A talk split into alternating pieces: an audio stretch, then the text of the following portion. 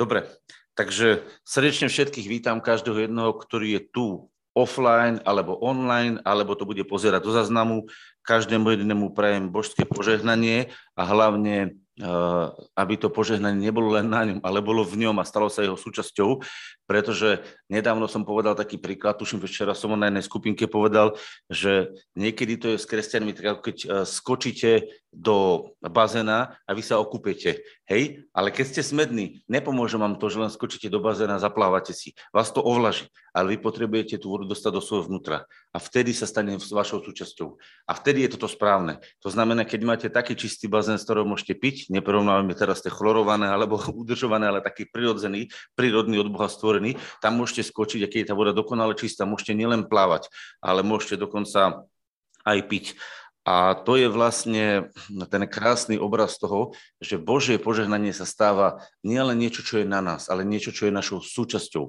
A v tej chvíli sa naplňa to Božie slovo, ktoré je prorokované Abrahamovi a je to prorokované v jeho semene. A on hovorí, ja požehnám ťa a budeš požehnaním. A to je vyšší stupeň byť požehnaním, nielen byť požehnaný. Mnohí ľudia povedia, ty si požehnaný. A ja hovorím, to je málo byť požehnaný. Je málo byť požehnaný. Je správne byť požehnaním. Cítite to prenesenie od toho, že vy to máte a od toho, že sa to rozdáva a rozmnožuje cez vás. Takisto je dôležité, teraz to predstavím obrazne, nielen byť zdravý, ale byť zdravým. Myslíte, že apoštol Pavol bol zdravým? Sú chvíle, keď čítame v EFEZe, že on len prechádzal. A keď prechádzal, tak sa diali divy a zázraky a dokonca bolo to až tak, že zobrali oblečenie z neho a aj to oblečenie uzdravovalo. Prečo? Pretože bol tak plný zdravia. Bol zdravým, bol požehnaním. A my všetci k tomu rastieme. No a čo tomu predchádza? Čo tomuto všetkému predchádza je to, čo budeme dneska čítať a budeme si čítať Žalm štyridsať. Takže na, našeruj tam Žalm štyridsať. Hej. Žalm štyridsať. Inak, keď si to zoberiete, hovoríme veci, ktoré sú naozaj ponorené v duchu a keď to človek počúva prirodzene, no tak si povie, to snad nemôže byť pravda. No áno, podľa prirodzeného človeka to nie je tak, ale podľa ducha to tak môže byť. A môže sa to, čo je v duchu, preniesť navonok, lebo najskôr je duchovný svet a potom je fyzický svet. Neviem, či ste si to niekedy uvedomili. Tak to bolo počaté. Najskôr bol duchovný svet a z duchovného sveta vyšiel fyzický svet. Najskôr je to pochopenie v duchu a potom sa to realizuje na našom tele. Takže tí, kto chcú vidieť najskôr telo, nikdy to neuvidia, pretože to nezačína v tele, to začína v duchu. Takisto ako človek je najskôr duch a potom je pridané do tohto ducha telo. Tak toto je. Teraz niekto povie, ako si na to prišiel? Pretože keď bol človek vyformovaný z prachu zeme, tak bol nefunkčný, bolo vyformovaná tá schránka. A Boh do neho dýchol, vdýchol dých života. A keďže Boh je duch, tak on dýchol do neho kúsok zo seba. A vtedy sa stal človek živou dušou, vtedy ožil. Vtedy začalo to telo vnímať, cítiť. Takže kde to počalo? V tej hline? Nie. V tom duchu, ktorý sformoval tú hlinu a ktorý vdýchol do nej dých života. A keď je človek, odchádza z tohto sveta, tak takisto opúšťa svoje telo, ale on pokračuje, pretože on je večný duch. Hej? A to je veľmi dôležitá záležitosť a my to musíme rozumieť, aby nám to pomohlo správne, správne fungovať. Takže poďme si pozrieť Žalm štyridsať a v Žalme štyridsať budeme čítať od Budeme čítať od šiesteho verša. Mnohé, máme to tam? Dobre. Mnohé a veľké sú tvoje divy, ktoré si ty učinil, Jehovach, môj Bože, a tvoje myšlienky, vzťahujúce sa na nás. Tu by som zastal.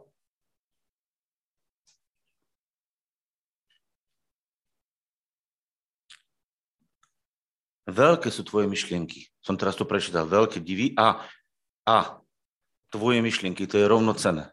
Veľké sú tvoje myšlienky, vzťahujúce sa na nás.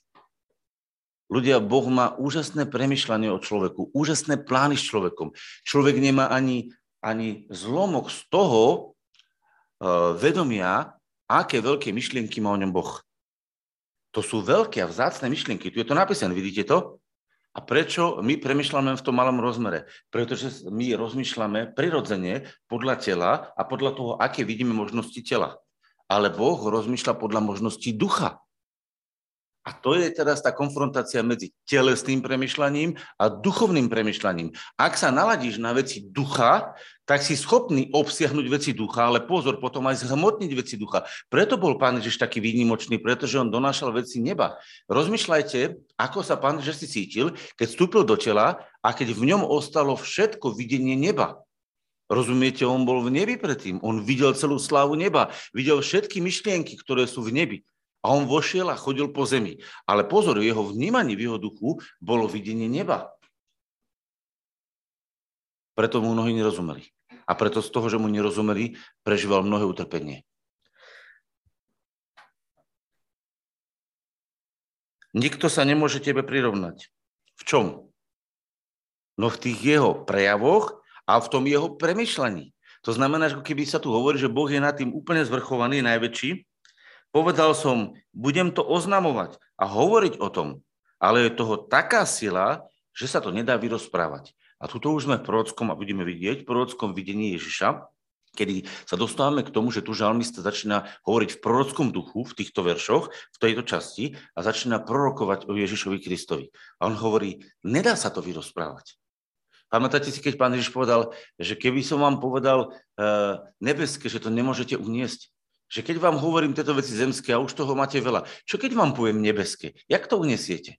A preto Pán Ježiš mnohé myšlienky nemohol vyjadriť ľuďom, pretože neboli pripravení uniesť, ale realizoval vôľu Božiu duchu na zemi a tu je napísané bytnej obeti. A tu už cítime, že tu je napísané v liste Židom, bytnej obeti a posvetného daru oltárneho si nechcel. Čiže nechcel nejaké obete. Viete, ľudia majú takú predstavu, že prídete k Bohu a u Boha to funguje takto. Že niečo Bohu donesieme. Viete to tak s ľuďmi. Donesiete mu bombonierku, donesiete mu e, sušené ovocie alebo ja neviem, nejaký darček a ten človek sa poteší a máte s ním vzťah. A takto si my ľudia prirodzene, lebo takto to funguje. Zoberte si, muž donesie žene kvety, niekto urobí nejaký darček a dar otvára srdce. To je pravda. Keď dávate dobrý dar, nie úplatný, hej, ale dobrý dar, hej, tak ten dar otvára srdce, lebo to je prejav láskavosti. A ľudia si myslia, že keď budú donášať Bohu dary a budú donášať nejaké obete, že u Boha si to nejako, nejakým spôsobom vybavia. Bohu je milé, keď mu donášame dary. Áno, on je tiež bytosť, ktorá si ctí dary, keď sú z úprimného srdca. Hej, preto som zdôraznil, že nie úplatný dar, ale poctivý dar, dar lásky. Boh sa z toho teší. Ale ešte jedna vec, ktorá teší Boha viacej ako akékoľvek dary, akékoľvek obete. To znamená napríklad, keby si teraz zobral celú svoju peňaženku, vysypal by si ju do košíka, dal by si celý svoj barák, ešte svoje auto a ešte by si bol ochotný obetovať aj niečo ďalšie a dal by si to. Je toho veľa? Myslím, že by si dal na ten materiálny svet skoro všetko. Čo Boha teší ešte viacej? Povedzte mi. Čo Boha teší viacej ako tieto dary? Skúste. Čítajte, čo tam napísané. Uši si mi otvoril. Výborne. Uši si mi otvoril. Počúvajte, čo písmo hovorí. Kto má uši, nech počuje, čo duch hovorí zboru. Kto má uši, aby počul, nech počuje. Tu je najpodstatnejšia vec, ktorá je viac. Ktorá je viac. Podrite sa. Obetí a posvetného daru oltárneho, to je vážna vec. To nebolo, to bolo Boží nariadenie. Si nechcel. Viete, čo chcel Boh? Uši si mi otvoril. Boh chce, aby si mal otvorené uši. Viete, čo bolo príznačné? A vieme, čo je príznačné pre všetkých Božích mužov a ženy? Povedzte mi, čo je príznačné. Príznačné pre každého Božieho muža a každú Božiu ženu, dokonca aj každé Božie dieťatko malé, ktoré bolo. Viete, čo bolo príznačné v celej Biblii? A viete, čo je najväčší problém dnešného moderného človeka, ktorý je vychovaný v tomto svete? Dokonca, keď, keď vy ľuďom poviete, že ste schopní počuť Boží hlas, tak ľudia, ktorí sú prirodzení, úplne to chápem, tak vás zavrú na blázni, do bláznica, lebo povedia, že vy ste psychopat. Viete prečo? Pretože ľudia, nepoznajúc pravého Boha, sú schopní otvoriť sa všelijakým demonickým vplyvom, všelijakým zlým duchom a tí ľudia potom naozaj počujú všelijaké hlasy, ale ich prejav je úplne bláznivý. Dostávajú sa do rôznej extázy, začnú sa prejavovať zlým spôsobom, proste počujú, že majú vyskočiť z okna, alebo počúvajú, že niekomu ublížiť, počúvajú. A ľudia si myslia, že toto je stav psychiky, kedy vy vlastne počujete niečo a že toto počutie je škodlivé. A tí psychiatri majú pravdu. Lebo keby ste videli ľudí, ktorí sú schizofrenici, počujú chvíľočku seba, chvíľočku nejaký hlas, tak oni sú úplne nenormálni. S nimi sa nedá existovať. Teraz to nevyčítam, ale chápete, to je stav. Tých ľudí mnoho razy, keď sú v takom stave, musia zavrieť do klietky, lebo sú úplne posadnutí. Rozumiete, prečo tí psychológovia, ich neodsudzujem za to, a tí psychiatri, prečo oni, keď počujú, že niekto povie, že počuje Boží hlas, povede, uú, začnú blikať všetky kontrolky, to bude zase ďalšie do klietky. Chápete to? Ja sa im nedivím. To je úplne prirodzené, že oni takto premýšľajú. Ale viete, ako sa prejavuje Boží hlas? Boží hlas sa počuje, prejavuje tak, že keď počujete naozaj Boha, tak máte ducha moci, ste pevný človek, lásky, že máte lásku v srdci a máte zdravý rozum. Vtedy je zreteľné, že vy viete počúvať Boha, keď máte tieto tri charakteristiky naraz. Máte zdravý rozum.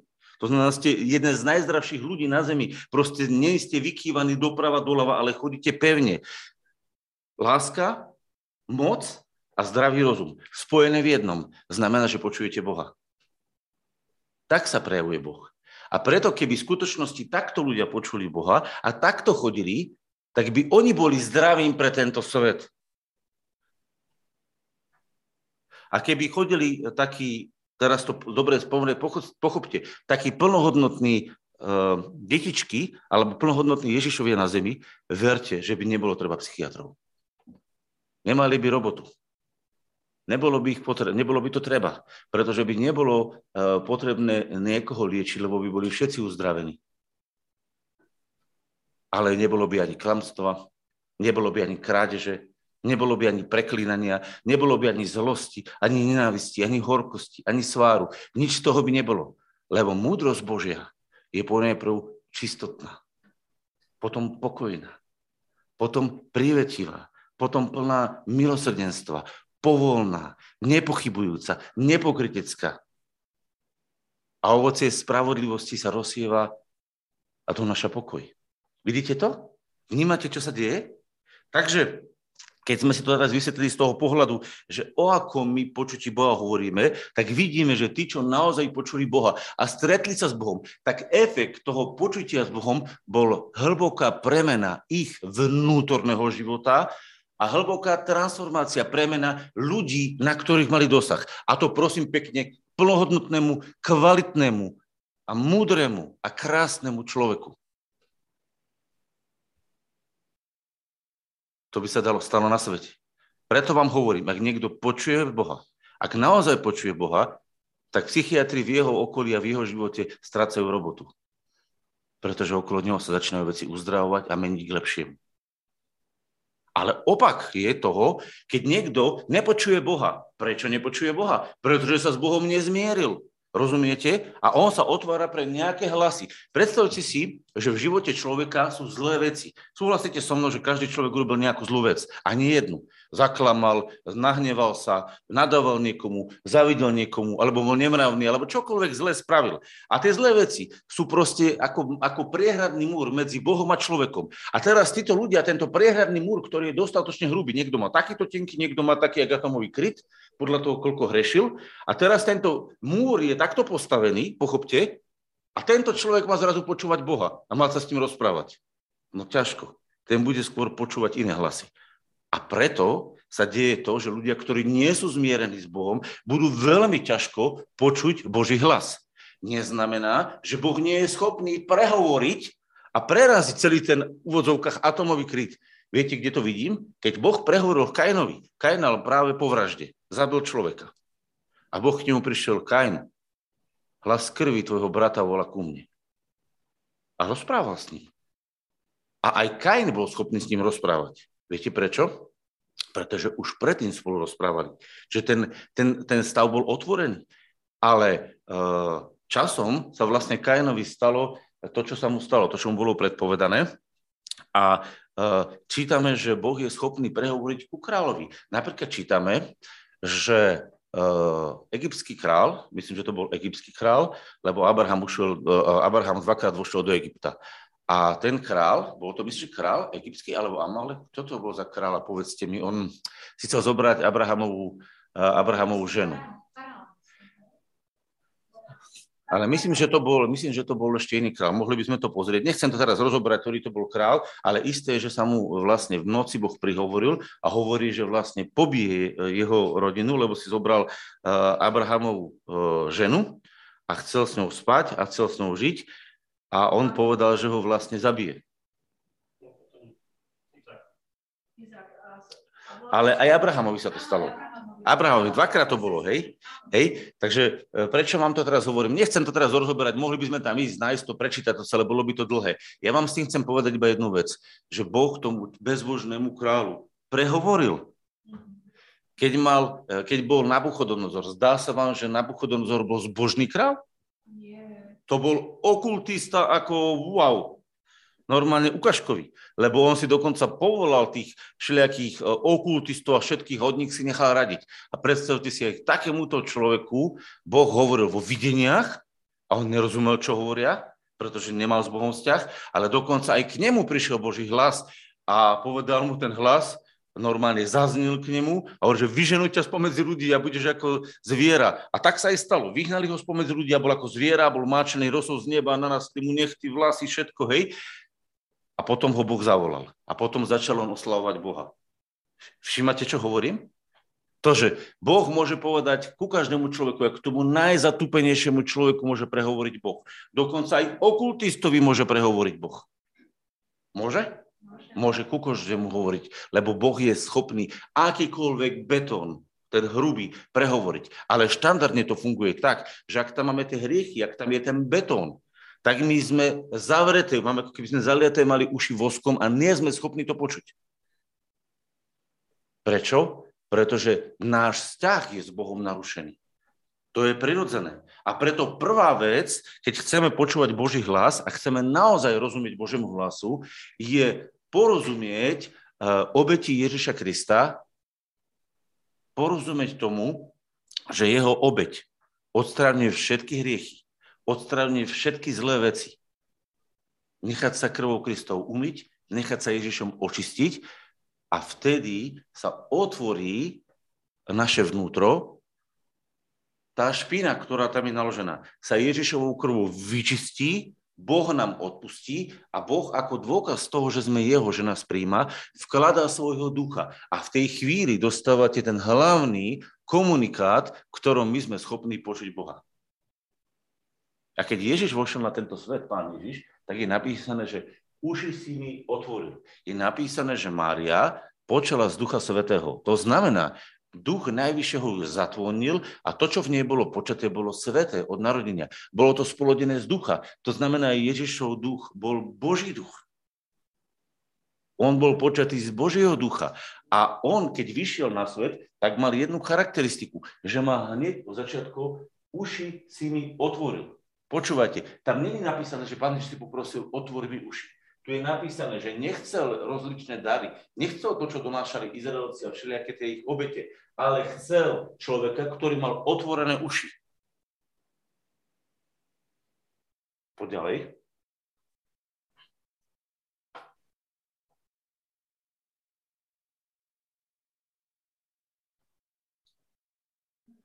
Vtedy som povedal, vtedy, hľa, idem, ako je o mne napísané v knihách. Toto je podstatné. Keď človek má s Bohom vzťah, tak on vlastne vstupuje do sveta, Pán Ježiš vstupuje, má otvorené uši a všetko, čo vlastne robí, robí v súlade so všetkými proroctvami, so všetkými vecami, ktoré boli dopred napísané, povedané o ňom. A preto, keď v Ježišovom živote čítate, napríklad v Matúšovom evanjeliu, veľmi často sa čítate, že sa stala nejaká vec a to je, aby sa naplňalo, čo bolo napísané. Aby sa naplnilo, čo bolo napísané. Aby sa naplnilo, čo bolo napísané. Čo je dopredu napísané v knihách. A pozor, a to nie len zemských, ale aj nebeských. Lebo ešte aj v nebesiach sú knihy. Dúfam, že mi veríte, že v nebesiach sú knihy. Možno, že sú nie fyzicky také, ale sú. Minimálne je tam kniha života, potom je tam kniha skutkov, to čítame v Biblii, hej? To znamená, sú tam knihy, sú tam určité veci. Čiže sú nebeské veci, ktoré sú zapísané a sú zemské veci, ktoré sú zapísané. A všetky tie veci sa musia naplniť. To znamená, ak niekto počuje Boha a má otvorené uši a rozumie, čo Boh hovorí, vždycky je to v súlade s tým, čo už Boh dopredu prorokoval. Tým, čo už Boh dopredu oznámil. Pretože aj to, čo sa tu dialo, bolo naplnené vôle Božej. Vidíme to jasne? Čiže vzhľadom na Ježiša, ktorý bol dokonale čistý, lebo z Ducha Svätého bol splodený, on mal automaticky otvorené uši a naplňal to, čo bolo prorocky v ňom napísané. Či v nebeských knihách, alebo zemských knihách. Súhlas? Poďme ďalej. A teraz, ako sa to prejavilo? Činiť tvoju vôľu, môj Bože, si želám. Ako sa to prejavilo, že v jeho vnútri prebýval Duch Boží, že on mal otvorené uši a že počul a rozumel to, čo Boh hovorí? No takže to slovo on prijal a stalo sa jeho súčasťou. Pochopte, obrazne to poviem. Vy keď ste unavení, napríklad idete na kopec a nemáte energiu, ste unavení a zoberete si energetickú tyčinku, nejakú figovú alebo akúkoľvek a zjete ju, tak ten cukor a tá energia, ktorá v tej tyčinke je, normálne prejde do vás až a vy sa nabudíte, hovoríte, idem ďalej. Viete, o čom hovorím, že? Stále zažilo to niekto. Dvihnite ruku, kto to zažil. Hej, skoro všetci. A teraz si predstavte, presne takto to splní. Ježiš prijíma Božie slovo, prijíma to, čo otec do neho vkladá, to, čo otec mu ukazuje, on to prijíma ako súčasť svojho života a automaticky sa to prejavuje v akciu. Čini tvoju vôľu, môj Bože, si želám. To je zrazu tvoja túžba, lebo ty si sa s tým stotožnil, to sa stalo súčasťou tvojej bytosti. Tak nemôžeš teraz to zrazu chcieť inak. Rozumiete, ak mi niekto povie, že počul Boží hlas a s ním to nehybe. Ja sa pýtam, naozaj si ho počul? Lebo ak počuješ Božie slovo a vnú, vnikne do tvojho srdca a ty ho zješ, a teraz to je to dôležité, ty ho zješ. Čo povedal Pán Ježiš? Nielen chlebom bude žiť človek, ale každý slovom, ktorým vychádza z Božích úst. To znamená, on počúval to slovo, on ho prijímal a keď ho sa s ním stotožňoval, tak vlastne v ňom vznikala túžba. Čini tvoju vôľu, môj Bože, si želám. A teraz počúvajte. A tvoj zákon je v mojich vnútornostiach. Viete, prečo nebolo možné Pána Ježiša nahovoriť na hriech? Pretože hriech v ňom nemal miesto. On proste tým, kým bol, tak sa prejavoval. Ak Boží zákon bol napísaný v jeho vnútri, ak bol jeho súčasťou, ak bol jeho podstatou Boží zákon, jak on mohol vyjadriť niečo iné, ako to, kým bol? Rozumiete, prečo nemohol zrešiť? Rozumiete, prečo si Satan dal gól do vlastnej brány, keď si myslel, že ho nahovorí na hriech? To je ako keby ste z, z mandarinky, keď ju budete mačkať, chceli vymačkať jahodovú šťavu. Sa nedá. Z mandarinky vymačkať iba mandarinkovú šťavu. Iba bláznivý človek by z mandarinky išiel vymačkávať jahodovú šťavu. Alebo cviklovú, že?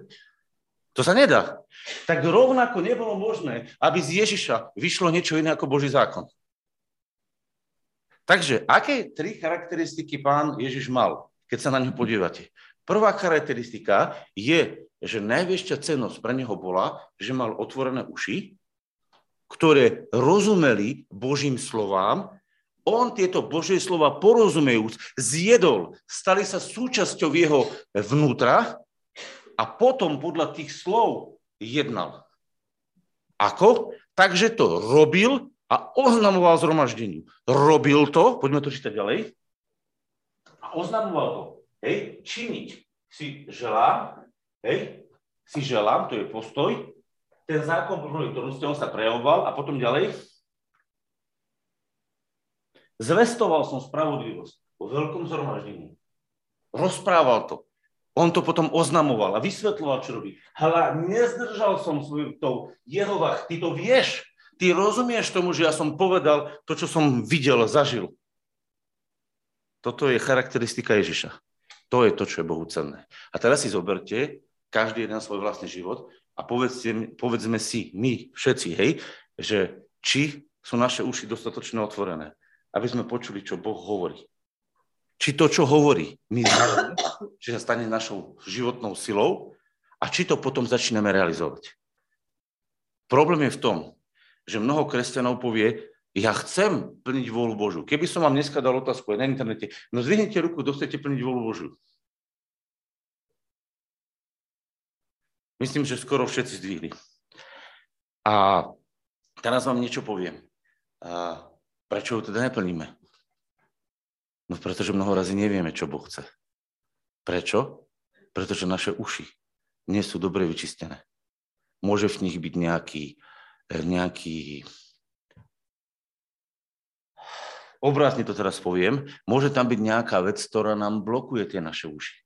Napríklad zranenie, napríklad naša predstava, napríklad uh, niečo zlé, čo sme videli vo svete. Je veľa vecí, ktoré, ktoré môžu zavrieť naše uši. Jedna vec je krásna. Ak si ty ako človek prišiel k Bohu a povedal si, Bože, odpusti moje hriechy, odpusti moje viny, odpusti moje chyby, očisti ma krvou baránkov a príjmi ma za svojho syna. A v tej chvíli si to takto urobil a Ježiš vstúpil do tvojho vnútra, tak aj keď e, sa ti dostane šliaké nánosy v tvojom živote, tak Boh je krásne schopný cez svojho ducha prehovoriť k tebe a doviesť ťa svojim e, slovom k záchrane. Boh je schopný, lebo on je v tebe. Keď je Boh schopný k tomu neveriacemu preraziť jeho betóny a prehovoriť do jeho prázdneho vnútra a je schopný tam nadviazať a hovoriť s ním, o čo viac je schopný hovoriť s tebou ako s Božím dieťaťom, keď si aj padnutý. Otázka je, či si si ty neurčil podmienky, ako k tebe bude Boh hovoriť. Pretože jediná podmienka, ktorú potrebujeme na to, aby sme počuli, je mať, povedať, chcem počuť. Chcem počuť. Lebo viete, prečo väčšina Izraelcov nepočula? Biblia to hovorí, prorok Izaiáš to vysvetľuje a prorokuje sa dopredu. Zasa je to prosto dopredu. Viete, prečo väčšina Izraelcov nepočula? No otvorme, otvorte Izaiáša šiestu kapitolu. Budeme to čítať.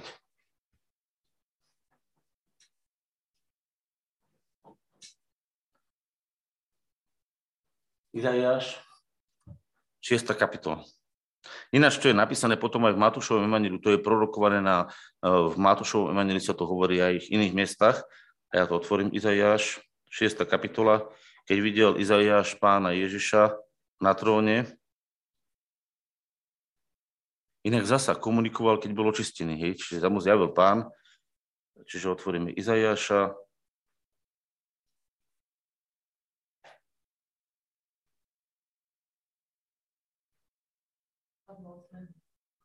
Ja, hej, len ja sa to tu musím naklikať.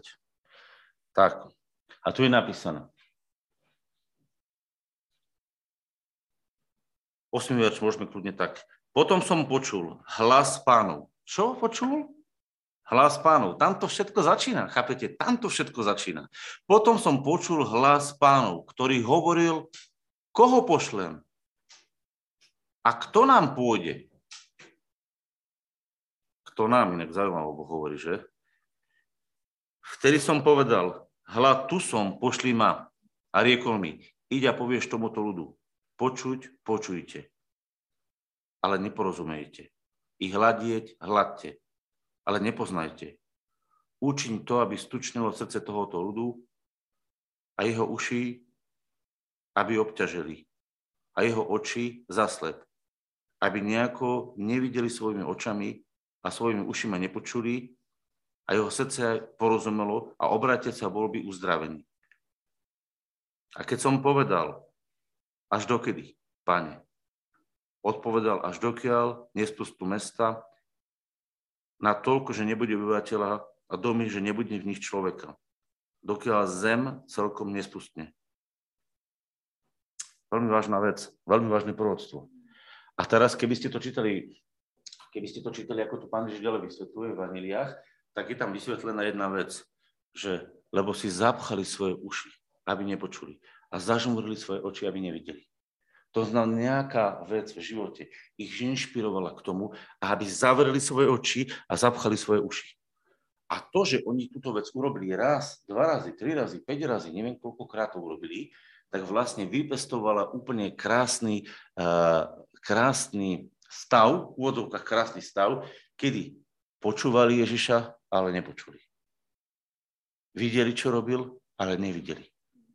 A tak väčšina národa izraelského, napriek tomu, že tam bolo viac divov ako v celej histórii izraelského národa, prebehu pár rokov bolo viac divov a zázrakov, viac moci zjavené ako za celý jeho, celú jeho existenciu. Aj tak väčšina národa neuverila. Zaujímavé, že? A to mi hovorí o jednej veci, že ľudia, ktorí pre nejakú príčinu zatvárajú svoje oči, zatvárajú svoje uši, aby počuli pravdu evanjelia, aby počuli, tak vlastne oni si blokujú ďalší rozvoj. To znamená, ak ty si povieš v tej chvíli, že uh, niečo ma nahnevalo, niečo ma sklamalo, niečo som zažil a povieš uf, a zavrieš sa, viete, aké to má vážne dôsledky?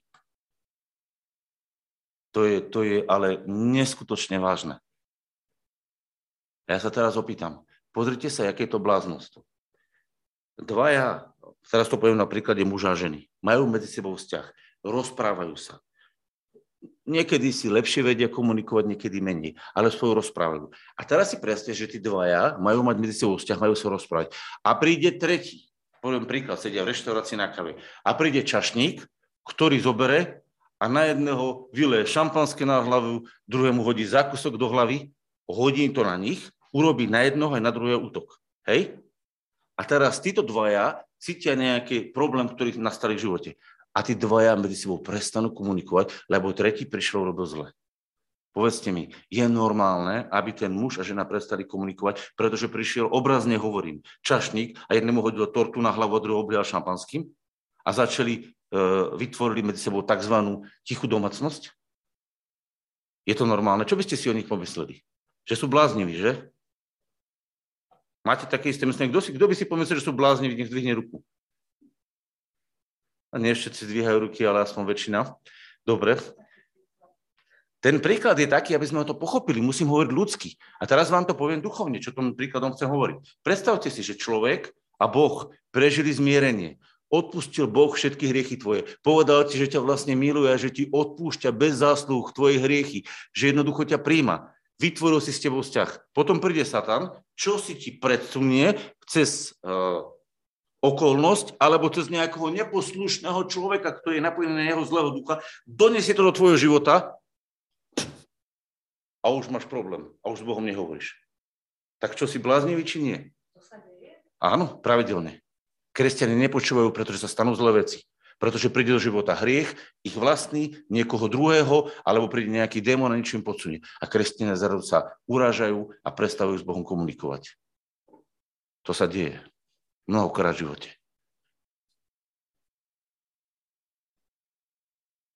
Namiesto toho, aby človek prišiel, keď nastane zlá vec, tak o to viac tou zlou vecou prišiel a doniesol tú zlú vec pred Boha a roztrhol svoje srdce a povedal, Pane, stalo sa mi toto zle, môžeš to dať preč, môžeš otvoriť moje uši, aby som počul? Môžeš otvoriť moje uši, aby som počul, čo hovoríš? Chcem počuť, ako sa mám na túto vec pozerať. Chcem počuť, ako to mám vyhodnotiť, ako to mám robiť. V živote sa vám nestala zlá vec, ktorá vás tlačila a ktorá vás tak zovrela, že ste neboli schopní nič počuť, iba ste boli zovrení s tým, že ste mali problémy, že ste s tým boli utrápení. V živote sa vám nestalo, že bol nejaký problém, s ktorým ste sa trápili? Ktorý vás ubíjal, ktorý vás zničil. Nestalo sa vám to? No tak, ako taká otázka, či sa to deje? To je presne to, že ti, ako tí dvaja, čo boli na tej káve, nahádzali ti nepriateľ všelijaké zlé veci do života a tie zlé veci ťa tak ubili a tak zranili, že si povedal, pff, a už si sedel jak skysnutá bukta. Prečo? Pretože si nevedel, čo so sebou. A čo, Boh skazil s tebou vzťah? To za to, že niekto nahádzal do tvojho života zlé, alebo aj... Žiaľ, niekedy aj ty sám svojou nerozumnosťou si nahádzal do života zlé veci. To znamená, že Boh s tebou prestal chcieť hovoriť? Kde je problém? Na Božej strane či na tvojej? Na ktorej strane je problém, keď nepočujeme Boží hlas? Na Božej či na našej? A preto je dobré, a to je ten cieľ, o ktorom teraz hovorím, vždycky, keď nastane akýkoľvek problém, nehovoriť, ten mi pomôže, hen ten mi pomôže, to sa stane, ale prísť a roztrhnúť svoje srdce pred Bohom a povedať, Bože, oni zhrešili, ja som zhrešil, je jedno, kto zhrešil. Ten hriech a tú vec prinášam pre teba, prosím ťa, vyčisti ho krvou Kristovou. Lebo ten hriech, keď sa vyčistí, tak ten betónový kryt sa ti odníma z tvojho srdca a potom očistené srdce krvou barankov môže povedať: Pane, a teraz mi vysvetlí, ako vidíš mňa, ako vidíš tú situáciu, ako vidíš tie okolnosti, a zrazu máš otvorené uši. A zrazu si schopný prijať, uh, a teraz povieš, čo? čo si, no slovo, lebo Boh hovorí slovom. A teraz niekto povie, no ale ako viem, že je to Božie slovo, čo ku mne hovorí? No takže sa to bude zhodovať, to, čo bolo v tých verších predtom, s tým, čo je napísané. A zrazu budeš mať to, čo si ty počul v duši, zhode s tým, čo je napísané v prorokoch, v žalmoch a v knihách. Prečo? Pretože Biblia je súhrn kníh. A zrazu to budeš mať jasné. A budeš nielen počuť, čo ti Boh hovorí, ale budeš to mať potvrdené písmami. A v tej chvíli sa stane jedna vec, že dostaneš zdravý rozum.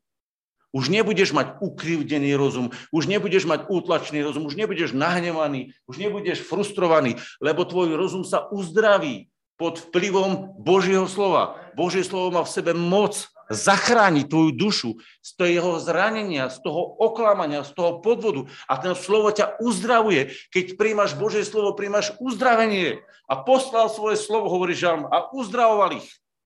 Keď Boh posiela tvoje, svoje slovo do tvojho vnútra, on ho uzdravuje. A v tej chvíli to uzdravené srdce tým Božím slovom dostáva zdravý rozum, dostáva znova lásku k svojmu Bohu, aj k tomu človeku, aj k tomu druhému. A potom pod vplyvom tejto lásky jedna v moci.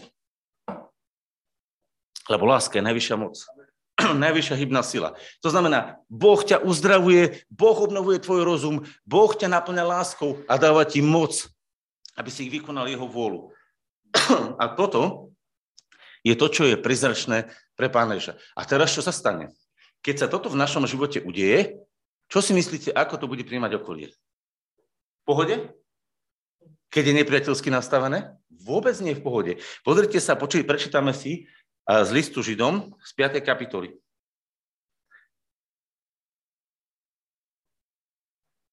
List Židom, piatej kapitole, budeme si čítať veľmi krásne slovo o Pánovi Ježišovi, ale veľmi hlboké. Židom, piata kapitola.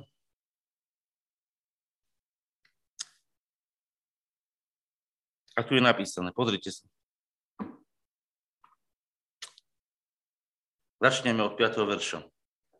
Tak ako aj Kristus neoslávil sám seba, aby bol veľkňazom, ale ho oslavil ten, ktorý k nemu prehovoril. Ten, ktorý prehovoril k nemu. Kde to začalo? Keď Boh hovoril. Vidíte to? A čo mu povedal? Môj syn si ty. A ja som ťa dnes splodil. Ja som ťa dal do tej úlohy na zemi. Ja som z teba urobil toho veľkňaza, hovorí Boh. Hej? Ako aj na inom mieste hovorí, ty si kňaz na veky podľa poriadku Melchisedechovho, ktorý, a teraz počúvate, ktorý vo dňoch svojho ľudského tela so silným krikom a so slzami doniesol obeťou prosby a úprimné modlitby k tomu, ktorý ho mohol zachrániť do smrti a bol vyslyšený pre svoju bohabojnosť. Čo bolo v živote Ježiša? Čo to, čo sme čítali dneska? Viete, ak sa to volá, to, čo sme dneska čítali? To počúvanie Božieho hlasu, kedy príjmate Božie slovo, kedy sa stáva vašou životnou silou, kedy ho začínate vykonávať a kedy sa podľa neho modlíte a jednáte podľa neho. Viete, čo to, viete, jak sa to nazýva? Bohabojnosť. To je bohabojnosť. Viete, čo je bohabojnosť? Bohabojnosť neznamená, že sa Ježiš bál Boha, ale že, sa, že Ježiš mal natoľko pokorené srdce, natoľko podané srdce Bohu, že všetko, čo Boh pre neho hovoril, všetko, čo jeho otec hovoril, bolo pre neho tak vzácne, tak výnimočné, že bol, sa v tom tešil a bol ochotný to kedykoľvek vykonať. A to prirodzene spôsobovalo, že boli s tým obrovské problémy. A teraz počúvajte, čo je tu napísané. A on, hoci bol syn, naučil sa poslušnosti. Čo sa naučil? Poslúchať to slovo. Keď mu to Boh povedal, tak on to išiel zrealizovať. A nechceli to všetci ľudia počuť. Nechcel to ten nepriateľ, ktorý v tých zbúrených srdciach pôsobil, akceptovať. Rozumiete? Čo sa Ježišovi bežne diavalo? Že keď prišiel a robil nejaké skutky a zázraky, boli časť ľudí, ktorí ho velebili, ale bola časť ľudí, ktorí mali nervy na to a zúrili a odsudzovali ho a dokonca hovorili, že to satanom robí. Bolo to tak v živote Ježiša? A čo teraz, prestal Pán Ježiš? Neprestal, išiel ďalej po svojom, Akom po svojom? No po Božom, lebo Boží zákon bol napísaný v jeho vnútornostiach, ktorý, hoci bol syn, naučil sa poslušnosti z toho, čo trpel. Ako trpel? No takže musel zniesť nepochopenie tých ľudí, ich odpor, ich nerozumnosť. A nemal vo svojom srdci horkosť. Viete, kde to vidím? Keď bol vrchol ich odporu. Viete, bol, aký, aký bol najväčší, najväčší vrchol odporu a protivenstva od ľudí, ktorí sa stretli s pánom Ježišom? Viete, aký to bol najväčší odpor? Viete, aký bol najväčší prejav? Kto mi povie? Skúste. Výborne, ukrižovanie. Keď ho ukrižovali, to bol najväčší prejav ich odporu, lebo oni zavrhli svojho kráľa, zavrhli svoje spasenie a ešte sa mu vysmievali, že ak si syn Boží zostup z kríža, a útočili do neho a potupovali ho a šlápali po ňom. A viete, čo vtedy urobil pán Ježiš? Vtedy sa pokoril, otvoril ešte viacej srdce svojmu otcovi a hovorí: Otče, odpustím, lebo oni nevedia, čo robia. Odpustím. Čo sa v tej chvíli dialo? Čo sa v tej chvíli dialo? Viete čo? On mal nacítené Božie srdce. A on napriek tomu, že vedel, že teraz koná vôľu Božiu, lebo nesie hriech sveta a že za ten hriech trpí, tak aj tak vedel, že otec mal spravodlivý hnev na bezbožníka. Pretože keď mal otec hnev na ten hriech, ktorý bol na ňom a mal ho, tak mal rovnako aj hriech na tých, ten hnev na tých, ktorí ho vykonávali. Lebo Boh mal hnev na ten hriech aj na toho hriešnika. A to nezasahovalo len jeho, ale to zasahovalo aj ich. A on videl, že sú hodní smrti, lebo práve križujú syna Božieho. A on vedel, že im hrozí smrť. A preto povedal: Otče, zachráň ich. Neprišiel som ich odsúdiť, ale zachrániť. Odpustím. On sa to nemodlil bezdôvodne. A toto bolo najvyšší stupeň, kedy on poddal svoju dušu nie svojim záujmom, nie svojej túžbe žiť, lebo mal túžbu žiť, ale mal najvyššiu pokoru v tom, že povedal: Otče, nech sa stane teraz tvoja vôľa. A tvoja vôľa, ktorú ja čítam vnútri toho tvojho srdca, je, aby títo ľudia žili. Lebo veď na to si ma poslal. On nezabudol na tú vôľu Božiu, ktorá mu bola vštepená do jeho srdca. Aj v tej chvíli, keď mu bolo najhoršie v živote. Rozumiete? Nám, keď je zle, tak my, za, my keď sme chorí, alebo máme problémy, alebo nás niekto nenávidí, my v tej chvíli tej bolesti, pre tú bolesť, ktorá zasahuje naše vnútro, zabúdame na to, čo nám Boh zaslúbil, čo o nás povedal, čo o nás prorokoval. Zabúdame na to pre tú bolesť, lebo sa sústredíme na tú bolesť a tá bolesť je pre nás tak také sklamanie, také zranenie, také ublíženie, taká choroba. A my presne pre tú bolesť zabúdame na svoje poslanie a na proroctva, ktoré boli o nás povedané. Ale v čase, keď bol Ježiš, a v tom bol výnimočný a nádherný, v čase, keď bol Ježiš na kríži a bolo mu najhoršie, zomieral v agónii smrti, všetci ho nenávideli, všetci po ňom plúvali, nikto ho neakceptoval, prežíval zo všetkých strán totálne zovrenie. V tej chvíli, vnútri v duchu, pamätal na svoje spasenie, ktorým sa prišiel stať. Pamätal na svoje poslanie, na svoje volenie. To je bohabojnosť. To je muž, ktorý sa bojí Boha, ktorý poslúcha Boha až do smrti kríža. A preto aj Boh jeho povýšil nadovšetko. Lebo ak v takejto agonickej skúške prešiel ako perla a dokonalý, Boh môže zobrať a zveriť mu úplne všetko. A povedať: čokoľvek spravíš, ty len dobre spravíš.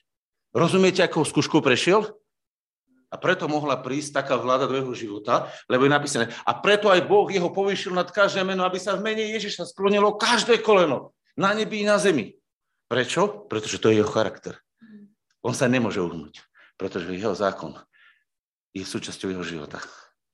A zákon je napísaný: milovať budeš svojho Boha i svojho bližného ako samého seba.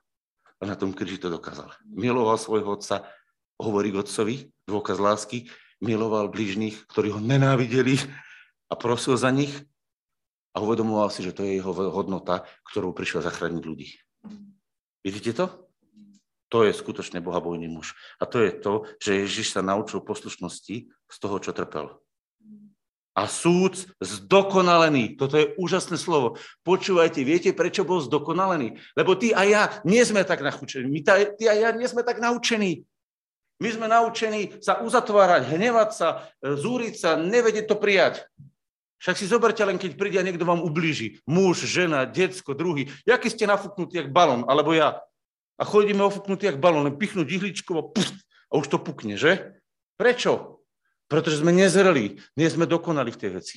A preto Ježiš bol zdokonalený za nás, aby každý, kto sa mu poddá, túto dokonalosť mohol absorbovať od neho, pretože on je dokonalý. A on musel byť ako človek zdokonalený za nás, aby sa stal našim zástupcom a našou plnosťou. A keď sa podáš Ježišovi a podáš sa jeho plnosti, tak jeho dokonalosť sa stáva tvojou dokonalosťou. A to, čo od neho prijímaš a ješ, ako to poznanie, sa stáva súčasťou tvojej premeny. A ty sa stávaš nemenný v láske. Dokonalý v láske. Prečo? Pretože si sa aj ty naučil poslušnosti v tých utrpeniach a tých problémoch, ktoré máš, a príjmaš jeho zdokonalenie, lebo Ježiš bol zdokonalený a stal sa všetkým, počúvajte teraz to vysvetlenie, všetkým, ktorí ho poslúchajú, pôvodcom večnej záchrany, večného spasenia. Vidíte to tam? Ktorí ho čo? Poslúchajú v tom probléme a nenadávajú, že mám taký problém, že muž ma sklamal, že ten ma sklamal a brat mi ublížil a pokazilo sa mi auto a nemám hento a, a fú a bú a milión kiklión veci vyprávame. Namiesto toho sa máme pokoriť a prísť k Ježišovi a povedať, Pane, tu sú tie problémy, daj ich preč. A ja sa otváram pre teba, aby som počul tvoj hlas a pokorujem sa pred tvojim slovom. Poslušnosti sa učím. A v tej chvíli, keď sa budeš učiť poslušnosti tým, že ho budeš počúvať, ste to tu čítali, tak sa vám vnútro zdokonaluje do Božieho Syna, ktorý je pripravený niesť jeho slavu. A tu je náš problém, prečo sa to nedieje. Pretože namiesto toho, aby sme roztrhli svoje srdce a v momente, keď sa nám stane, nie za týždeň, nie za dva týždne, na tú sekundu sme padli pred Bohom a roztrhli svoje srdcia a prišli sme k nemu, aby nás posvetil, aby nás naplnil svojím slovom a aby nás podriadil a potom sme poslušnosti vykonali jeho vôľu, tak namiesto, aby sa dialo toto, tak sa urážame, hneváme sa, fúkame sa, opakujeme ako balónik len a sa tom príde Satan a zoberie si ihličku, len Píka, takto pícha do tých balónikov, vybuchujeme jak bomby. A on má s nás srandu. A nie sme na Božú slavu, v tej chvíli na Božú hanbu. Pretože sa neprejavil Boží charakter Ježiša v našom živote, ale prejavilo sa naše zranené ego. Balóniky, ťuk, ťuk. Satan obľubuje nafúkovať naše ega, aby do nich mohol píchať. A potom si robil z toho zábavu balón party. A na nebi je smútok a v pekle majú démoni zábavu. A teraz je otázka, chceš s tým peklom spolupracovať? Chceš, aby tí démoni vyhrali v tvojom živote? Alebo sa pokoríš a povieš, roztrhujem svoje srdce. Za teba ho nemôžem roztrhnúť ani tvoj pastor, ani Linda za mňa, ani ja za Lindu. To môže len Linda za seba a ja za seba. A môžeme sa aj za to spolu modliť, ale tak to nemôžem spraviť za teba. Ale keby som hneď na teba ruky položil, nemôžem to urobiť. To sa musíš ty roztrhnúť. A keď povieš, ja nemôžem, tak si v rozpore s Božím slovom, pretože vždy môžeš. Pretože vždy môžeš prísť Bohu a povedať, Pane, topím sa, zachráň ma. Lebo Peter bol v momente, keď kráčal po vode a už sa začal hľadiť na tie problémy a už si logal a už mu to tieklo do hrdla. Hovorí, Ježiš, Ježiš. A Ježiš bol natoľko milosrdný, že prišiel a pomohol mu. Pamätaj si, keď už si na tom tak zle, že už ti sa zalieva hrdlo od tých vôd, ktoré ťa topia, od tých vôd pochybnosti, od tých vôd trápenia, od tých vôd bolesti. Volaj Ježiš, volaj Ježiš, Ježiš, Ježiš, zachráň ma. A v tej chvíli, keď takto zavoláš, sa stane zázrak. On ťa vytiahne, ale pozor, potom ti nepovie, dobrúčky si bol, ale povie, prečo si pochyboval? Kde je tvoja viera? A ty sa zahambíš a povieš, Pane, veru, máš ty pravdu. Keby som bol poslúchal na tvoje slovo, mohlo to byť inak. Keby som bol hneď roztrhol tvoje srdce. Keby som hneď roztrhol tvoje srdce. Nemusel som si logať tej vody a kričať, Ježiš, zachráň ma. Rozumiete, aký je rozdiel v tom? Keby ste boli v tej chvíli, prišli a hneď roztrhli svoje srdce a povedali, tu som, po to riešiť, tak by ste sa nemuseli topiť a volať, Ježiš, Ježiš, Ježiš. A zrazu on prišiel a zachránil by vás. Lebo by ste jednali ako mužové viery, ktorí s tým problémom by ste hneď prišli pred Ježiša, ale hneď. A on by vám dal odpoveď. A teraz prichádzate k tomu, keď som vám toto vysvetlil, ako to funguje, prečo je tak dôležité a prečo je hlavnou výsadou Božích synov a Božích dcer počúvať na Boží hlas. Pretože bez počutia Božieho hlasu sa takéto veci nebudú diať za päť minút, ale v priebehu týždňa, dvoch, troch, mesiaca. koľko času uplynie, koľko škody sa narobí. Preto je tak dôležité pýtať si Boží hlas. Chcieť počuť Boží hlas. Pozor, nie ten demonický, kde potom psychiatri budú mať robotu, ale ten Boží, kde budete mať lásku, moc a zdravý rozum. Pretože potom poznať, že ste sa stretli s Bohom, keď budete mať zdravý rozum. Budete mať vo svojom srdci lásku a budete mať vo svojom srdci moc vykonávať vôľu Božiu. Cítite, ak je to krásne? A preto vám hovorím, tí, čo Božujú Boží hlas, sú uzdravením svojho života, svojej rodiny, svojho národa. To je požehnanie pre tento národ. Lebo oni sú vlastne slovom Božím. Slovom Božím, zjaveným na tejto zemi. Čo bol Ježiš? Na počiatku bolo slovo. A to slovo bolo u Boha. A to slovo bol Boh. A to slovo sa stalo telom. Vidíte to, ako je to celé spojené? Takže môžeš, Tomáš, ukončiť.